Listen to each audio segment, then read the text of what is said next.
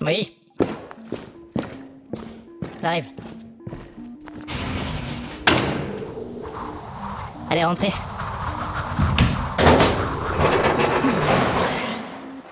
Allez, venez, suivez-moi. Bienvenue dans le bunker d'Icar. J'imagine que vous avez quelques questions si vous êtes là. Alors aujourd'hui, je vous propose de parler de de de de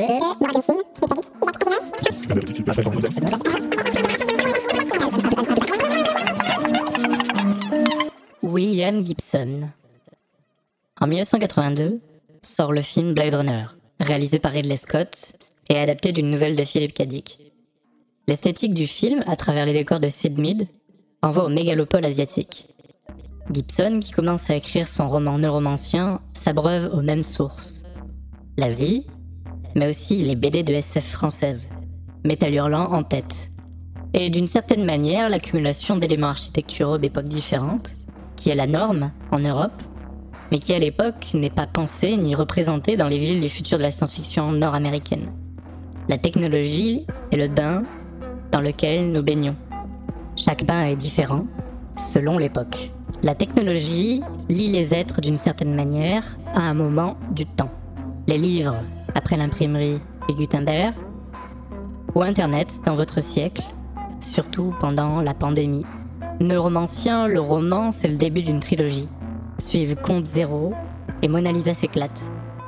Médias, consoles, cyberespace, le bain technologique à l'époque inédit, mais en même temps, Gibson le sent, inéluctable. Cyberespace. Gibson invente le mot, exemple parmi d'autres d'un auteur de SF qui invente littéralement le réel. En 1982, dans la nouvelle gravée sur Chrome, il écrit La matrice est une représentation abstraite des relations entre les systèmes de données. Il parle aussi d'une hallucination consensuelle électronique qui facilite les manipulations et l'échange d'énormes quantités de données. Ça vous rappelle quelque chose? Un truc sur lequel vous vous connectez tous les jours. Et si vous lisez la trilogie Neuromancien, ou gravé sur Chrome, après avoir vu Matrix, vous reconnaîtrez sûrement quelques personnages. Dans le monde neuromancien, les organisations criminelles comme les triades sont liées aux multinationales. Le capitalisme a pénétré les corps et les libertés individuelles sont indexées à l'accès et à la compréhension de la technologie. La violence est omniprésente, mais les corps sont aussi mis de côté, séparés de l'action directe. Seul, littéralement dans l'écran, dans un appartement minuscule, le corps en lente décomposition. Le corps et la technologie mêlés, fantasme du transhumaniste, mais, comme le dit Gibson dans le documentaire No Maps for These Territories, la jonction est déjà effective. Vous portez des lunettes, des lentilles, des plombages Ou encore mieux, vous avez déjà été vacciné Opéré Vous êtes un cyborg. Bienvenue au club. La question n'est pas de savoir si l'on doit ou non se lier à la technologie.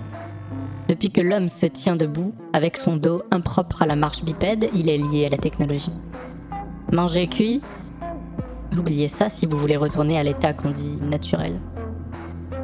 Gibson, comme Cronenberg dans ses films, nous enseigne ceci. Le corps transhumaniste est déjà là. Ce qu'il faut gérer, c'est l'hygiène de ce corps, métaphoriquement et littéralement. Prenez soin de vous.